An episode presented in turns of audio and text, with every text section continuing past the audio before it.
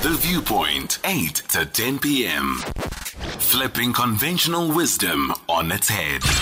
Songezo on SAFM. A shout out to Melanie Christie, to Sandra Standa, Yongama Mabece, Kaya Gwana, Kwandiwe Noah, Sivuyile Mbulawa. Who else is watching?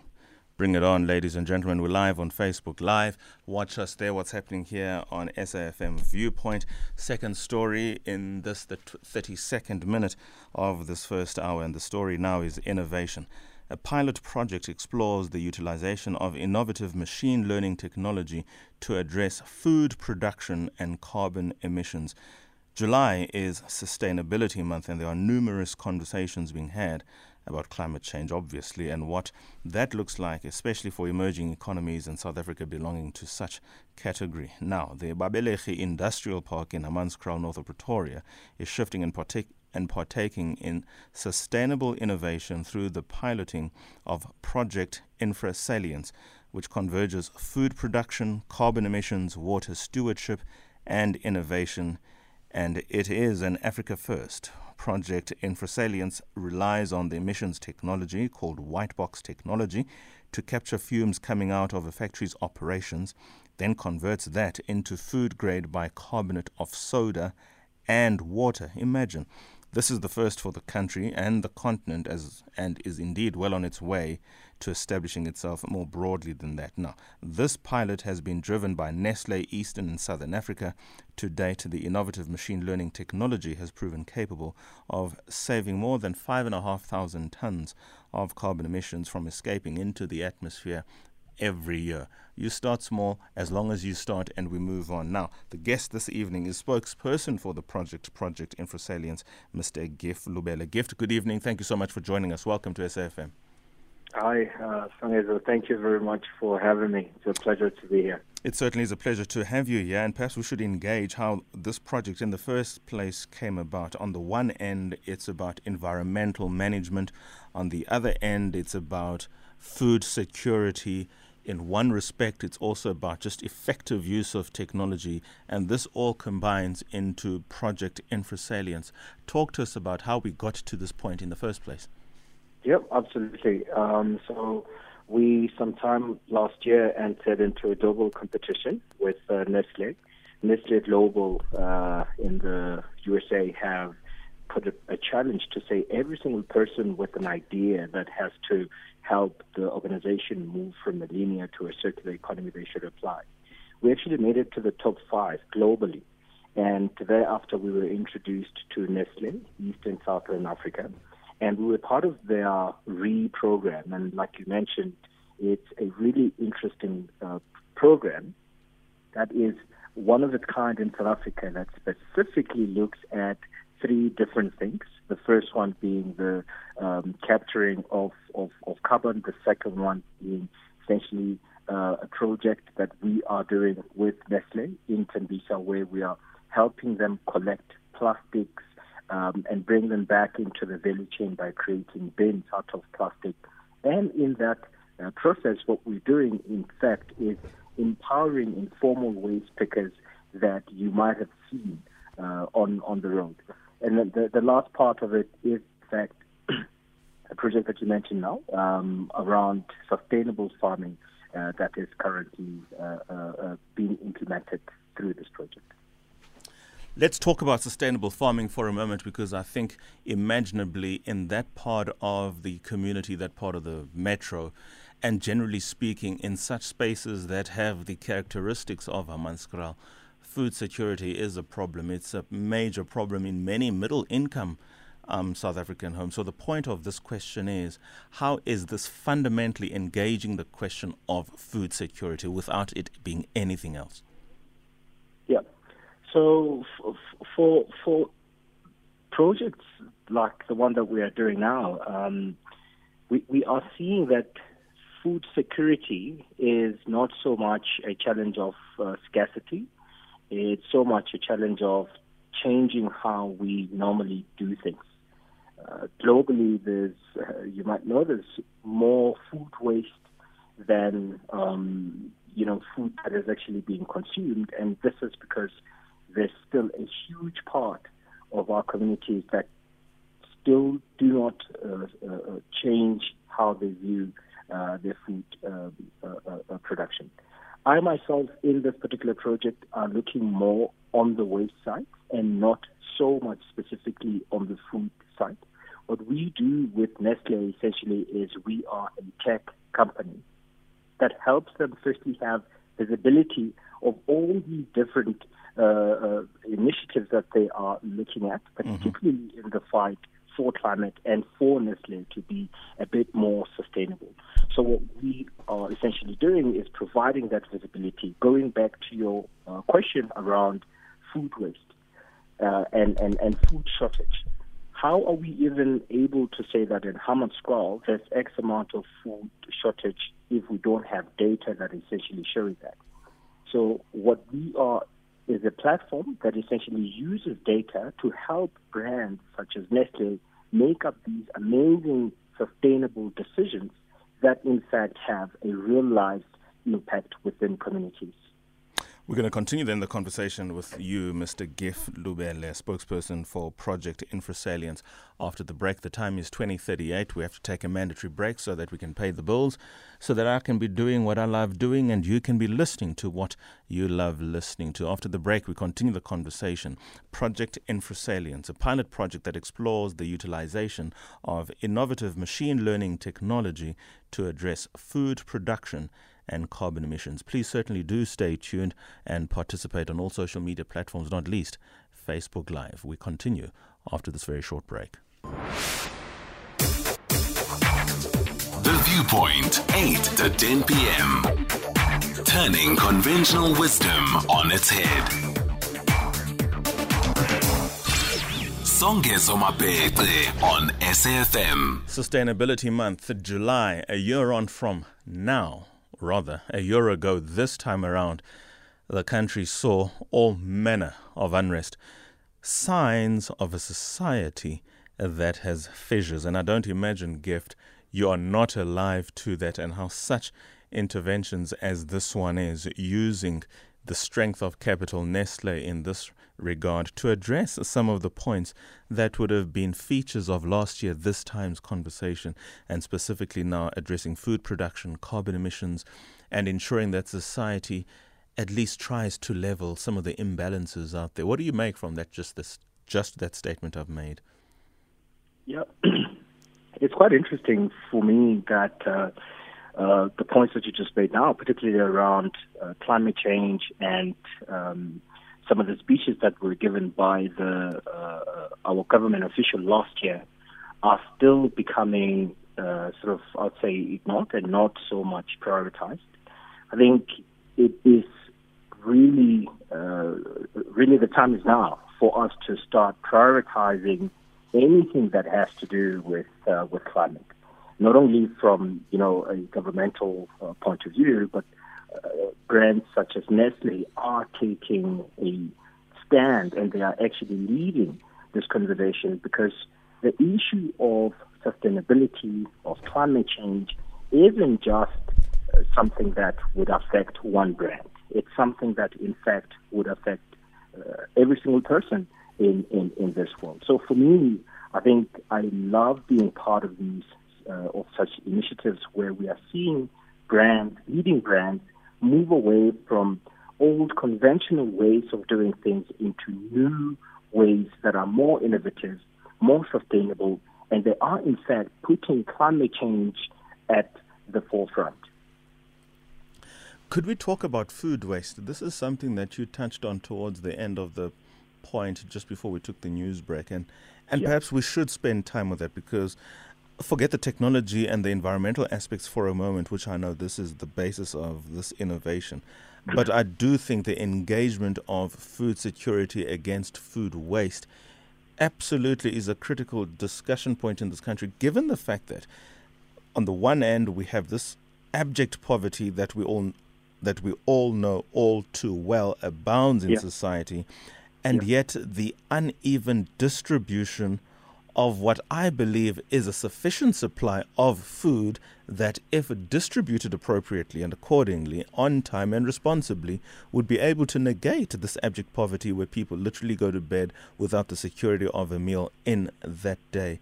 How, mm. from what little data do you have, or from what the potential your technology has to offer, can we correct that imbalance between the need for food in many South African homes and the waste that goes unaccounted for simply because of the poor distribution thereof? Yeah, such a beautiful uh, question, Songezo. I'll give you a quick number. So I think the latest report says that about 10 million tons of food goes to waste every year in South Africa. This is quite a lot. And if you look at it, a significant percentage of that, I think about 70% of it, is made of fruits, vegetables, and perhaps things like cereal.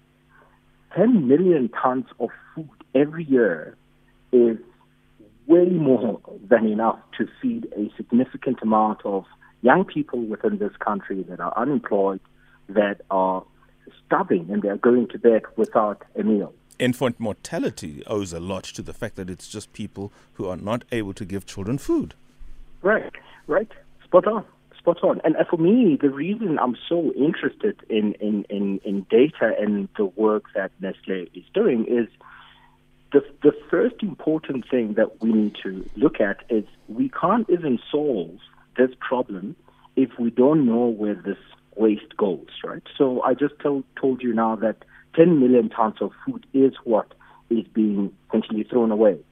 Imagine if we could know how many foods are making that 10 million. Then we could, instead of throwing them away, perhaps if they are not good for human consumption, we can put them into other uh, ecosystems. You know, there's actually uh, factories here in South Africa that are actually taking food waste and they are converting that into energy and they are feeding the same energy into the uh, Eskom national grid. I visit these sites and I see the amazing innovation that exists, and all of it in my opinion, starts with data. We need to all, we need to start understanding that X amount of waste is produced within this particular uh, section, and if this section is throwing away this much, how about we take that food and you know distribute it to these people that are uh, uh, much more in need? Data enables us to really start increasing our uh, ability to make decisions that are really good for the uh, uh, for the environment, but also for us uh, uh, as well, Senator. So, in, in, in closing, what I just want to say as well is what I have realized as well as South Africa's food waste is essentially equivalent to about 34% of local food production. I'll repeat that again. That's a high number, staggeringly high number. Right. South Africa's food waste is equivalent to 34%. I mean, imagine the economic impact something like that would, would do, you know? In um, other words, if we dropped our food production by 34%, the logic is, and only limited to logic, there would be zero waste. Yeah. That's the logic. Now, yeah. l- let's talk about the environmental impact this innovation has and the potential for its scalability because we're looking at the fact that this is happening in Hammanskraal. By most accounts, it's not the most industrial part of even northern Pretoria. So, if you bring it further down south, you take it to Kempton Park, you take it to other parts. I mean, think of KZN and the oil facilities there in the south of Durban, for instance, and you go all the way to Cape Town, where there are real industrial plants taking place, or industrial activity, shall I say, and the emissions that come with it. The opportunity then to use this white box technology that's going to take those emissions, convert into water and bicarbonate of soda, already those things you can put on South African tables just from a water security perspective. And from a, a sciences perspective, chemicals, bicarb of soda, very, um, a very house friendly um, commodity, if I can just call it that, together with the fact that these 5,500 tons of carbon that you are saving or that are not going into the atmosphere, multiplied by however many times you have these facilities distributed in the country, suddenly our environmental impact score looks that much more favorable. Spe- spend some time talking about the environment and its great benefits beyond what I've said. Yeah. So I think for me, uh, there's, there's something interesting that you firstly started by saying and saying that this project is in Hammanskraal. Um, for me, this project is essentially demonstration of what is possible. It is a uh, pilot project, and the data that we are getting is um, it, it, it's still very small compared to what needs to actually uh, be done. Projects like this, much as they need to scale, it should also be an invitation for people within South Africa to see what is possible and to implement it. Because to be quite honest, 5,500 plus tons of carbon dioxide that is uh, essentially uh, converted uh, is not a lot. We produce far more in South Africa. And so looking at projects like this, we should start learning how best we can take that, put it in a way that is more scalable, and replicate it uh, uh, uh, uh throughout. Recently, the, there was um, a report that was done looking at um, uh, the world's uh, sustainable cities. And I think South Africa, Johannesburg, is in fact mentioned there. But sustainability in South Africa is still something that we, we need to further strengthen and we need to localize it.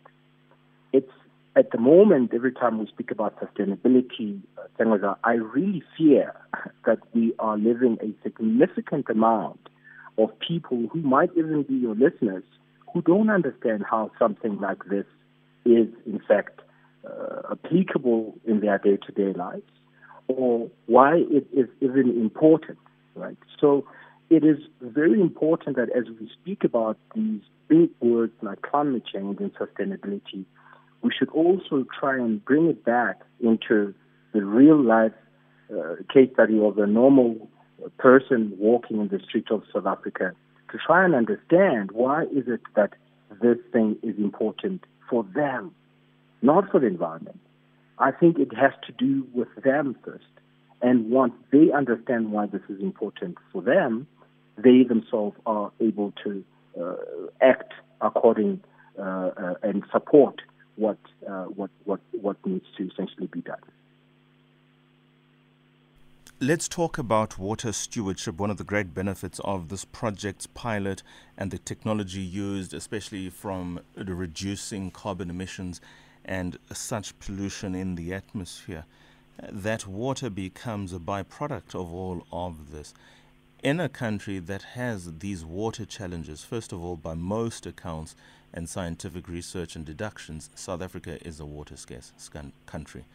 From the water that we in fact have, however scarce it may be, our reticulation systems don't quite allow us to enjoy that water 100%.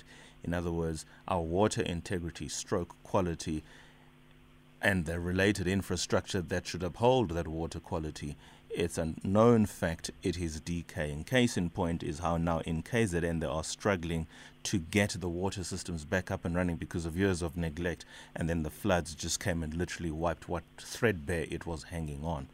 The reality is, this is equally something, if for nothing else, just the fact that it is using air pollution to produce water on its own is something to be lauded. Sorry, spot on. Um, you know, South Africa, there's a few articles that said that South Africa is currently facing a water crisis, and depending on which part of South Africa you are at, um, might say it's Certainly, when you go to far more or far less established uh, parts of South Africa, like the ones mentioned, in the uh, where I come from in Limpopo, you still see the struggles that people face when it comes to water. And to tell you the truth, you know, this for me is the very, very beginning of a much bigger uh, uh, uh, uh challenge.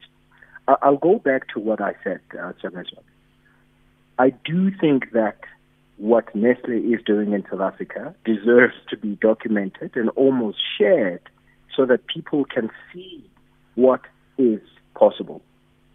The project that you just mentioned now essentially reduces emissions and is able to convert it into water. I mean, imagine how much emissions are created in different parts of South Africa, particularly in your less developed uh, nations, where people still struggle, in fact, to go get water.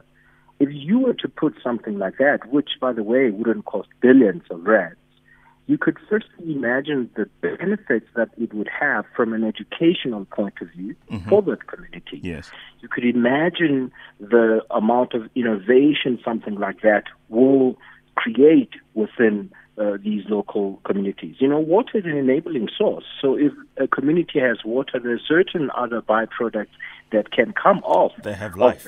Agriculture uh, that still speaks to food insecurity. Uh, people are able to, you know, build, and there's so many things that water essentially enables. But I fear that, and, and this is the case in, in, in, in many things that I am a part of in South Africa, is in anything that you do, there's two extreme sides. There's mm-hmm. the extreme in anything you do, there are two. There are at least. There's this other side. Sorry, do you want to just go back there, Gift? We lost you for a second. You said there are two extremes in South Africa. Do you want to just go back to what those two extremes are? Sure. The the first extreme is the extreme of the I'll say more enlightened. The other extreme I'll say it's the less enlightened. And what I mean by that is, uh, you know, we are now speaking about converting carbon dioxide into water ask a lot of people are, you know, in South Africa, particularly my age, the younger generation, to fully define to you what carbon dioxide is, and you still have a problem. And and and how do you then t- tell someone to convert something that they don't even understand how to explain into water? So the work that is being done here, like I said, it needs to definitely be something that is taken and shown to the rest of South Africa that this is what's possible. Some of the biggest challenges that we face today, we're not really facing them because solutions don't exist. We just need a little bit of empowerment. We need a little bit of information, a little bit of education and support. And Nestle has been doing that really, really interestingly in a way that demonstrates sustainability as well to really get communities involved so that when we are next time going to a place like Hammanskraal and we're speaking about CO2, an elderly woman or you know a youth that unfortunately didn't finish matric, they can understand what carbon dioxide is. They can understand how this machine works and how it ultimately is able to uh, provide water. You spend a lot of time talking about the community, and I am minded to ask this only because of what, however uncomfortable the truth is, remains the truth. Many of our previously disadvantaged communities have a love hate relationship with their public infrastructure or with the infrastructure at large, where sometimes you see the very infrastructure that could be the panacea for some of the social problems that are in that community not necessarily being taken care of the way one would think would optimize the value of that infrastructure in that community to meet some of that community's problems. Now, this is an industrial park, Babelegi. How has the community been brought on board to understand the work of this pilot project? How has the community been brought on board from and information sharing and distribution because the, your last point essentially spoke to information asymmetry between those who have the knowledge and those who have less of that knowledge. Right. And ensuring that this is something which the community itself owns just as much as those who have founded this project own. How do we ensure there's that mutual relationship between the community, the project, and those who come from outside with this intervention? So to answer you, you know, there's one fundamental question that we normally ask when we go to communities, particularly those that are less privileged. And the question is, what is in it for you? to be quite honest, if you go to a community and you want to get them involved in something, if the benefit of why they should be involved in that is not clear, then it won't be sustainable. They will do it for that particular time. Soon as you leave, they stop. A lot of work goes also goes into empowering the individuals themselves, essentially showing the community that we are not doing this thing so that you know we get good publicity and uh, you know we take pictures and then we go. We're doing this because we fundamentally have your personal development at heart. We want you as an individual participating in this initiative to be empowered. To give an example, perhaps a bit more practical, part of Nestle's RE initiative is uh, uh, recycling or converting plastic into new products. And there's an, uh, an interesting initiative that was launched in Tembisa last year where only 100 waste pickers, you know, the informal waste pickers that you see on the road, are pushing these trolleys on traffic, they were essentially trained. They were workshops that were held for these individuals. And these workshops are, in fact, in Zulu, they are in Sepedi, so that these people understand the work that they do. Once they do, you need to then put essentially a monitoring system behind that to, to, to, to make sure that people, you know, are, are, are continually uh, learning. Because if you're going to go to a community and then you speak about CO2, you speak about climate change and sustainability for one day, and assume that the community will just absorb that information, then you have something else coming, right? You have to introduce it and monitor it such that it's a continuous thing that people come and get and get empowered. For me, that's the introductory part. The second part of involving a community. I'm going to ask you for that second part to please be reduced to 10 seconds because I've got no time left until okay. the news break. I beg your uh, pardon just, for that. Uh, no worries. I'll just say this. It is showing people that what they learn today, they can use tomorrow for anything else other than what you are showing them today. Absolutely. We were speaking about CO2 or whatever. Let them understand that this is information that they can use for whatever reason, for whatever purpose that benefits them, excluding you. That's a good point to leave the conversation. Thank you so much, Mr. Gift Lubele, spokesperson for Project Infrasalience. And certainly, with that conversation, we certainly do hope that those at home who were listening can bring forth such stories where innovation is taking place in South African communities to help meet South Africa's socio-economic and even socio-political challenges. The time is now 21 hours. It is indeed time for news at 21 hours.